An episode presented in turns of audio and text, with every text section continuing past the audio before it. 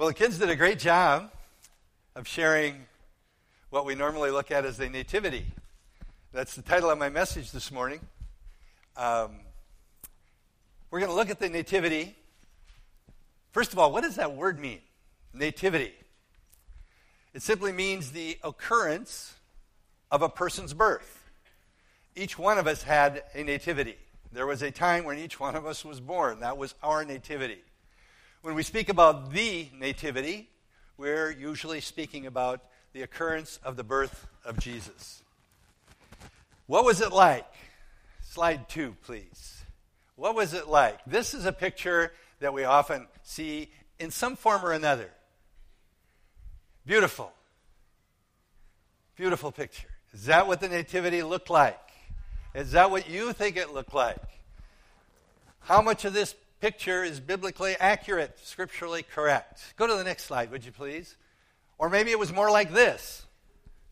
Maybe it was more like a few shepherds, Mary, Joseph, and Jesus. What looks like the mouth of a cave, maybe a few sheep. Did it look like that?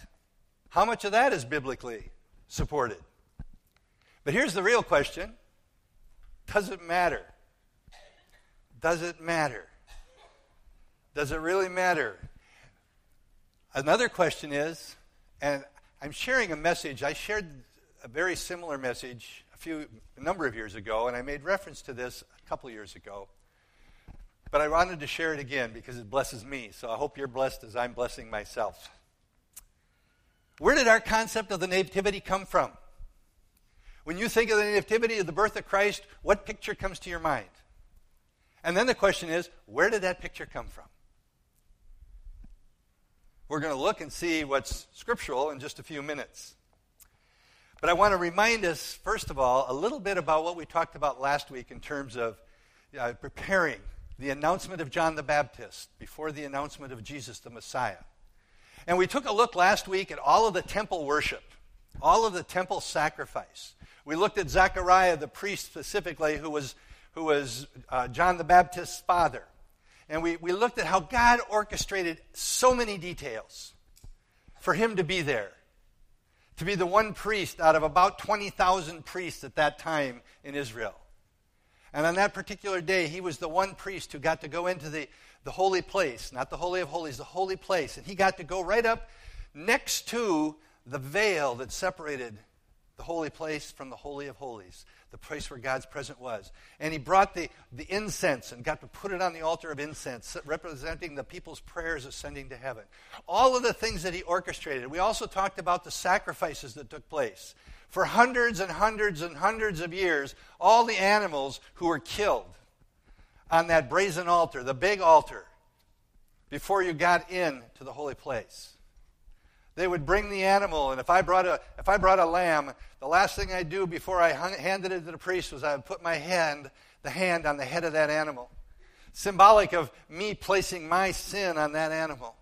And the animal would then be ceremoniously sacrificed, the cutting of its throat. It was bound when they handed it to the priest.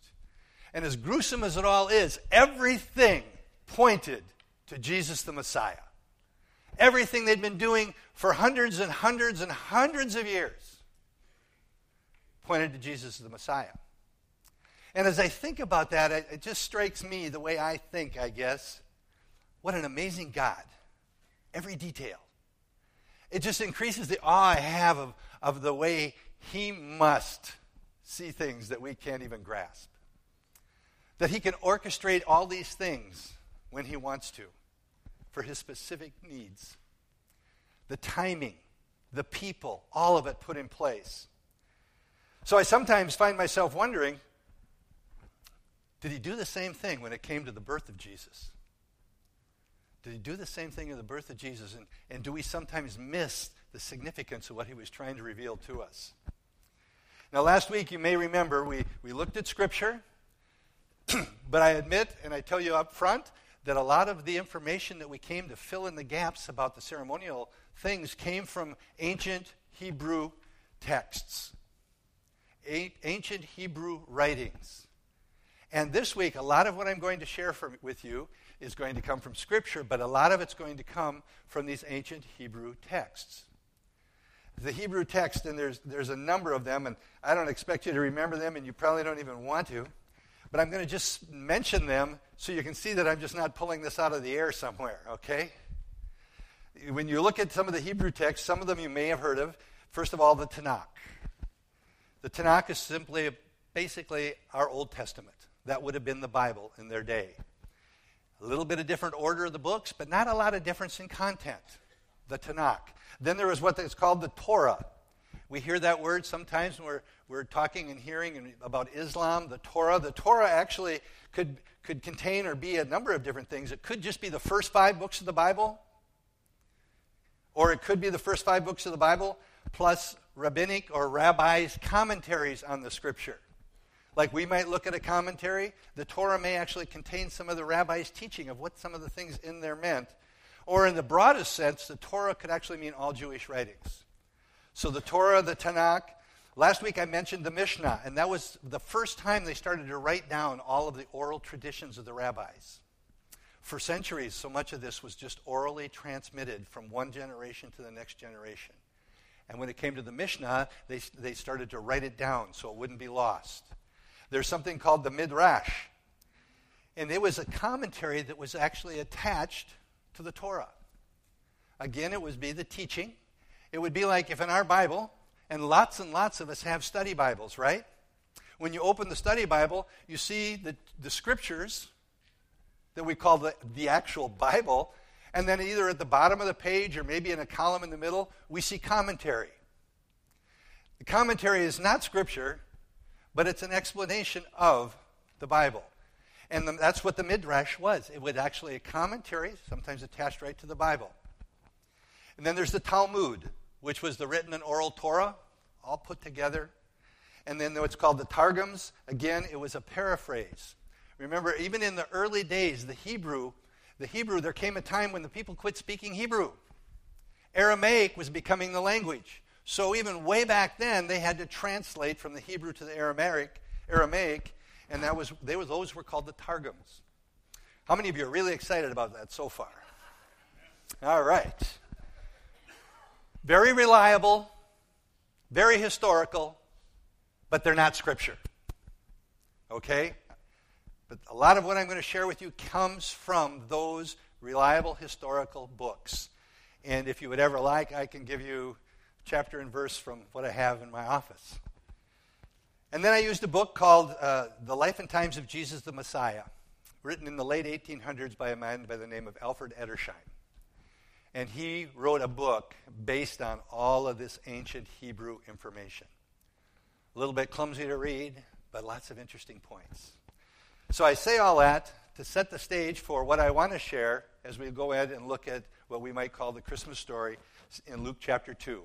A lot of it uh, was already read by Natalie this morning. I should have her come and read it again. She did a great job. Starting in verse 1 of chapter 2. Now it came about in those days that a decree went out from Caesar Augustus that a census be taken of all the inhabited earth. This was the first census taken when Quirinius was governor of Syria. And all were proceeding to register for the census, everyone to his own city. And Joseph also went up from Galilee from the city of Nazareth to Judea, to the city of David, which is called Bethlehem, because he was of the house and the family of David, in order to register along with Mary, who was engaged to him and was with child. And it came about while they were there, the days were completed for her to give birth. And she gave birth to her firstborn son, and she wrapped him in cloths and laid him in a manger, because there was no room for him in the, them in the inn. And in the same region, there were some shepherds staying out in the fields and keeping watch over their flock by night. And an angel of the Lord suddenly stood before them. And the glory of the Lord shone round about them, and they were terribly frightened. And the angel said to them, Do not be afraid, for behold, I bring you good news of a great joy, which shall be for all the people. For today in the city of David there was, has been a Savior born for you, a Savior who is Christ the Lord. And this will be a sign for you. You will find a baby wrapped in cloths and lying in a manger. And suddenly there appeared with the angel a multitude of the heavenly host, praising God and saying, Glory to God in the highest, and on earth peace among men, with whom he is well pleased. And it came about when the angels had gone away from them unto heaven, that the shepherds began saying one to another, Let's go straight to Bethlehem then, and see this thing that has happened, which the Lord has made known to us. And they came in haste and found their way to Mary and Joseph and the baby as he lay in the manger. And when they'd seen this, they made known the statement which had been told them about this child. And all who heard it wondered at the things which were told to them by the shepherds. But Mary treasured up all these things, pondering them in her heart. And the shepherds went back, glorifying and praising God for all they had heard and seen, just as had been told to them. Let's pray. Father, I pray that you would take the things that I am going to share and give us greater understanding and revelation. Father, I thank you that we can look at your word and have total trust and confidence in your word. And Lord, I thank you for the, the writings of the early fathers. Father, though they not be your word, they can give us pictures of what it was like in this case where Luke wrote this gospel. Lord, I pray that no confusion could enter in. In Jesus' name, amen. What do we know for sure from what I just read? Well, we know that they were coming from Nazareth. We know that they were going to Bethlehem, which is called the city of David. Bethlehem, Ephrathah. There is two Bethlehems, so it was specifically Bethlehem, Ephrathah. It's just south of Jerusalem, roughly four and a half, five miles. Very close. Hour, hour and a 15 minutes walk. There's a Bethlehem to the north, but it specifically told us what Bethlehem they were headed to. On their way from Nazareth, they would have passed right through Jerusalem and going on to Nazareth, or on to uh, Bethlehem.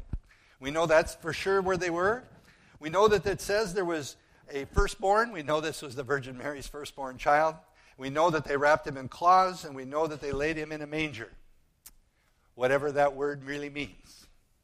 It can mean about three, four things at least. It could mean simply a stall, it could actually mean a feed trough, or it could mean the whole facility. We don't know for sure. All we know is it was translated manger.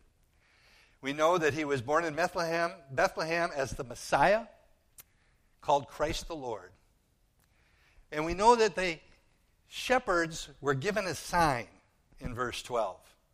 And that sign was that he would be wrapped in cloths and he would be found in this manger. We also know if we would look to Matthew, and I'm not going to spend the time to go there to Matthew, but one of the, the misconceptions that we have from wherever we got our idea of what the nativity looked like is about the kings or wise men. We have no idea how many there were. It doesn't tell us. And believe it or not, they didn't show up at the manger. You can read in, in Matthew, you'll read that they came to visit the child, not a baby, in a house. And they brought and gave him gold, frankincense, and myrrh. Thus, we all assume there must have been three. And there may have been, but we don't know. But we can be pretty well certain that they went to the child, which in our mind, that word would be like a toddler. There's a different word for a baby and a different word for a toddler, a child, at a house. And we can pretty well guess that it might have been almost two years after the birth, because as you continue to read in Matthew, and you're familiar probably with the story of Herod, when the, after the wise men came, he, he wanted to know when they saw the star. They told him when they saw the star. He told them, hey, go find the baby so I can come and worship him too, or the child so I can come and worship him too. Uh, God spoke to them and said, don't do that, go home a different way. And when Herod found that out, he got mad. And he gave a decree I want you to go and kill all the male babies, all the male children under two years of age in the region of Bethlehem.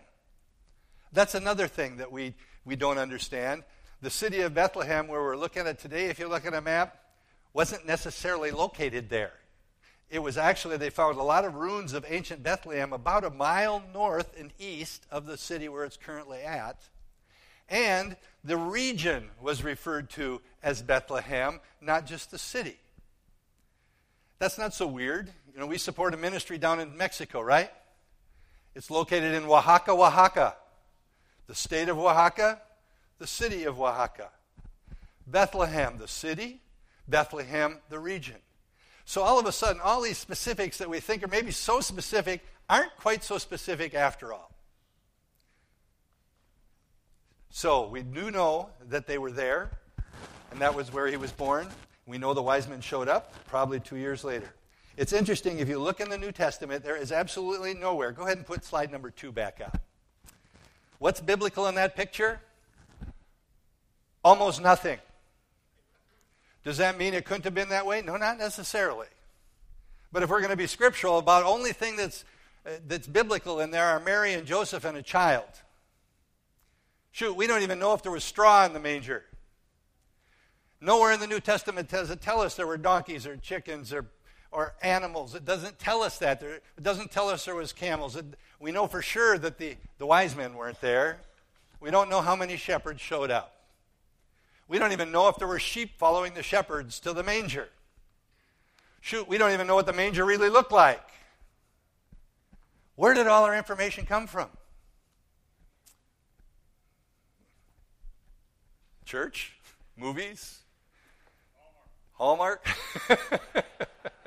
the live nativity scenes that we all go to and love? There's nothing wrong with any of those things. Don't get me wrong. I'm just saying, wonder what it really looked like. Did God have some symbolism? Did he have some types? Did he have something he was showing us way more to reveal, like he did with all of the, the temple worship, the, the, the Messiah and his mission? And it just seems weird to me that God, who was such a God of detail, the God who formed this human body with all the detail, didn't have some more plan than just throwing a party at the birth of a baby. Go to the next slide, number three again. Did it look more like that? My mind, probably yes. Probably yes. In that area of Bethlehem, there are lots of small caves that were used as mangers or shelters. And some of them do have, even in the archaeological finds, they found they have the smooth little arched stone where it would be a feed trough or a manger. The word, as I said earlier, could simply mean a stall. And we do know Mary and Joseph were there. We do know Jesus arrived. And we do know shepherds came. And that's pretty much about what we know from Scripture. So as we look to history, I'm going to try to give you a little bit of historical background, and then we'll go back and look at what the nativity may have been. Notice, may have been. My disclaimers are stuck in there. You'll have to decide if it increases your awe and wonder like it does mine. Would you put up the map? First one, I think it's slide four. You aren't going to be able to probably read that from the very back, but I wanted to put that one up first just to show you. Nazareth is way up on the top. That's where Mary and Joseph came from, the region of Nazareth. And I don't know if you can see the dotted line or not, but it comes down from Nazareth to Sychar, right there in the center, then it continues all the way down to Jerusalem. That would have been a road through the, the, the valleys, the mountains, or big hills, mountains, and they would have went to Jerusalem. And at the bottom, if you can't see it because of the drum thing, you'll see it on the next picture. Bethlehem's just below it. Go ahead to the next slide. This is a close up of just Jerusalem, Bethlehem. You see Bethany, that's where Lazarus and his Martha and Mary lived. We see Bethlehem to Jerusalem is about four and a half miles. And the region around Bethlehem is, as it slopes, especially to the east, it will slope down to the Dead Sea. Pasture land. Lots and lots of pasture land. When Luke's original audience would have heard him make reference to Bethlehem, the first thing that they would have had in their mind was the shepherds watching sheep. Bethlehem, because of the understanding of the Hebrew temple worship, because they understood what took place there, would have, they immediately would have known that when you say Bethlehem, you are saying shepherds and sacrificial lambs. Think about it for a minute. During Passover, especially, they would sacrifice tens of thousands of lambs just during the Passover. Every week, or every day of every week, there had to be two spotless lambs, male lambs. One at the morning sacrifice, one at the evening sacrifice. Every single day. Now, that's not near as many as Passover, but every day, so there would have to be somewhere around 730 lambs of that pure, spotless male lamb that would be sacrificed. And they were raised in the, the, the hills and valleys around Bethlehem, especially to the northeast of Bethlehem, almost all the way up to Jerusalem, you could find these flocks of temple sheep. The shepherds that were taking care of them, a lot of the, the ancient Hebrew writings refer to them as uh, shepherd priests. And they refer to them that way because they had to know exactly how to take care. So they've been trained.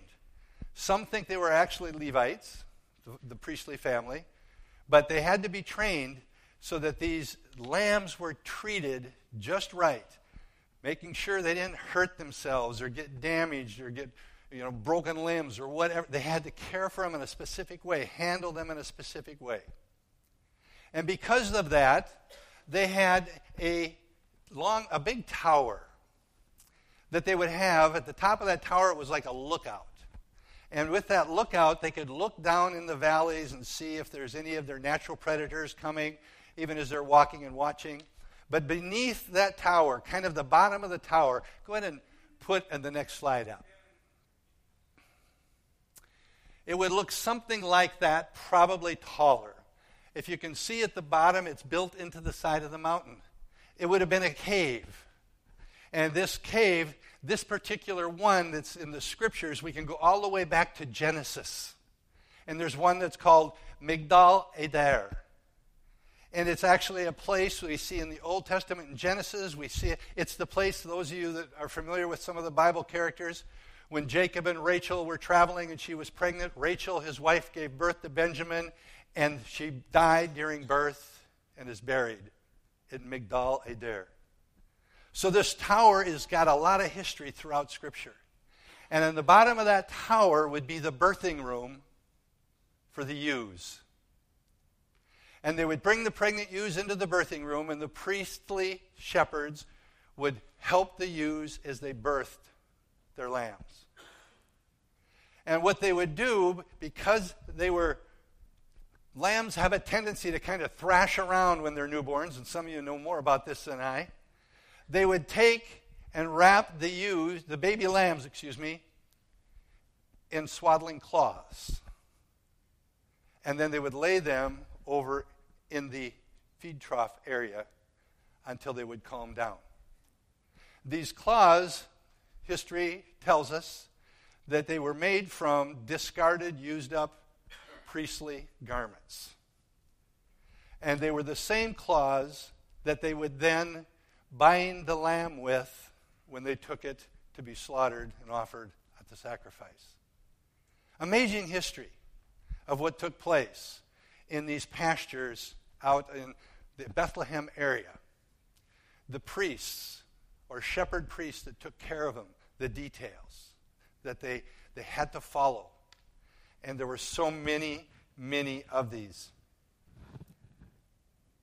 Question I have is could Migdal Eder be the birthplace of Jesus?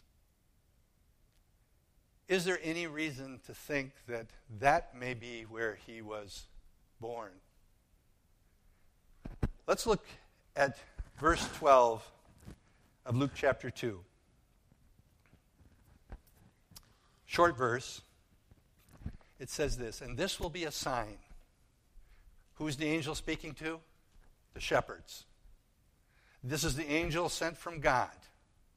He says, This will be a sign for you you'll find this baby wrapped in cloths lying in a manger. How is this a sign? Think about that for a second. If this is just a random group of shepherds in a random place out in the pastures with their sheep, and the angel comes and says, as, as they're recovering from being scared to death. He says, I'm going to give you a sign. Listen closely. Here's the sign. There is a Savior who, who is Christ the Lord. There is a Messiah who is being born tonight, and I'm here to tell you. I'm going to give you a sign so you can go and find him. The sign is this you will find the baby wrapped in claws, swaddling claws, and lying in a manger. Okay. Can you narrow it down just a little bit?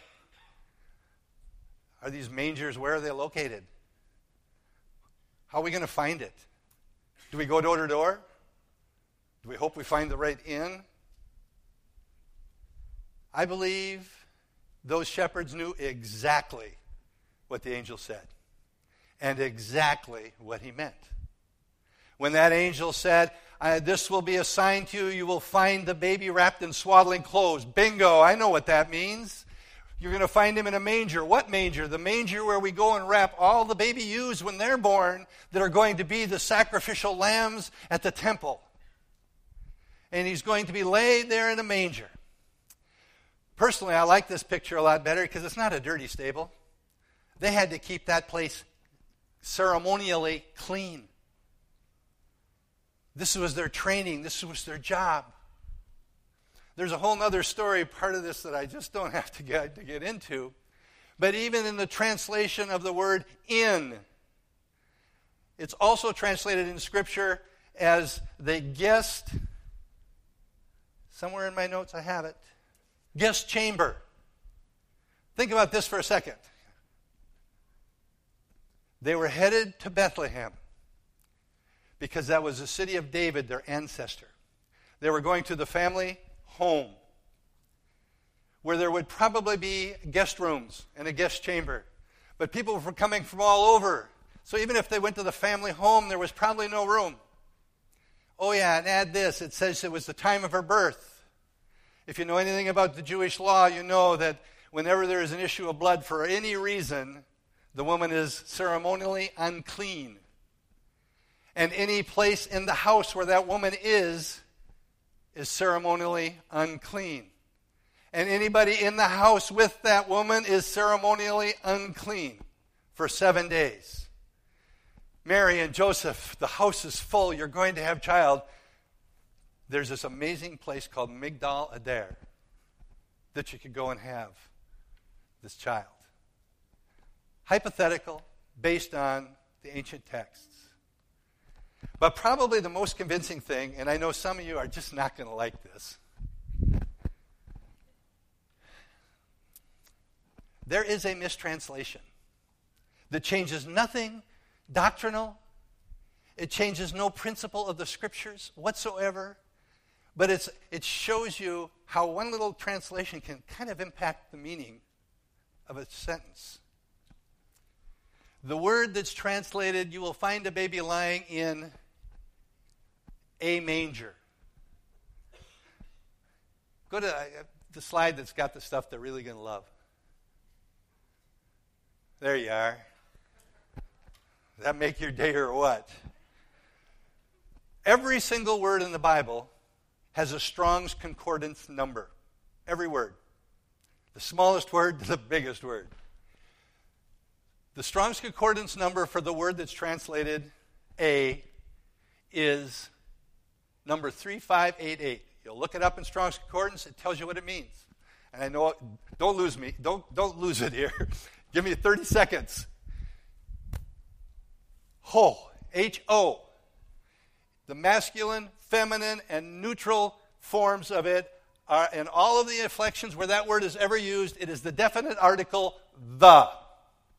T H E, the. In King James, it's the or this or that or one or he or she or it. Very specific. It got translated A. Let's look at that scripture again and put the word the in there. And this will be a sign for you. You will find a baby wrapped in cloths and lying in the manger those shepherds, if they are the shepherds that are watching the temple sheep and the temple flocks, if they are the ones that actually took the ewes when they lambed to Migdal Eder for the birthing of that ewe, they would have known in an instant where it was. And what would they have done? They would have got up quickly and they would have went right directly to where the signs told them to go. Could it have been Migdal Eder? Typically or typically as a type, as a picture, it's, it's amazing. It's amazing. Would God reveal the Messiah and the mission of the Messiah with such detail? I'm sending my son to earth. He is going to be born. As John the Baptist declared to a couple of his disciples, Behold, there goes the Lamb of God.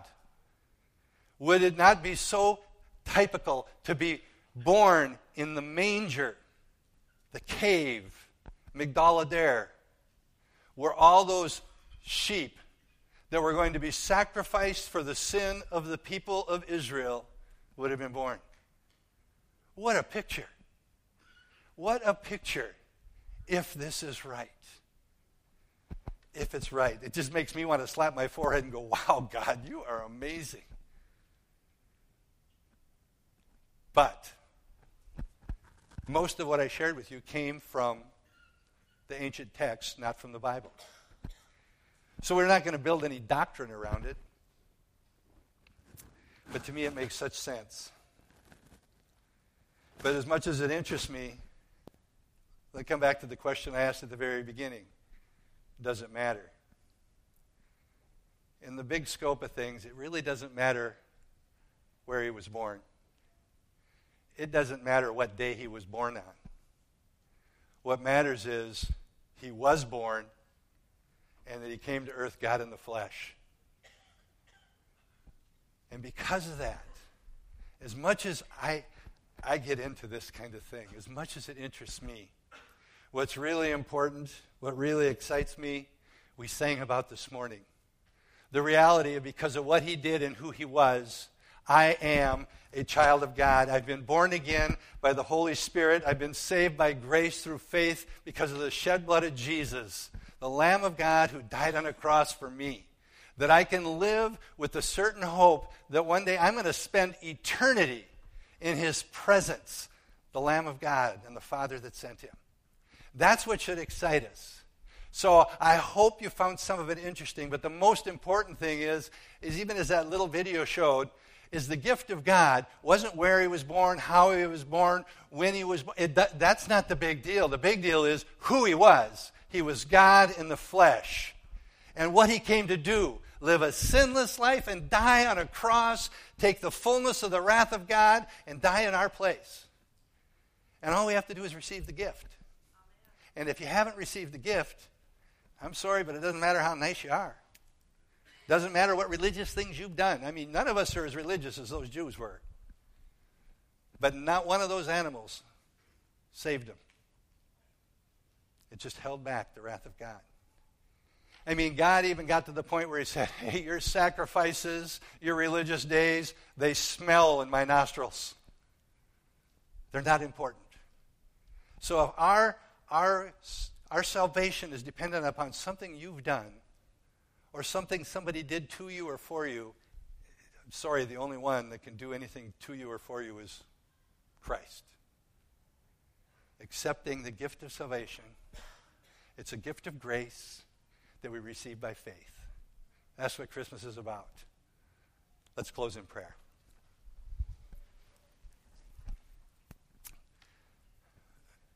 Father, in the midst of all I've shared, I hope if we remember nothing else, it's how much you love us.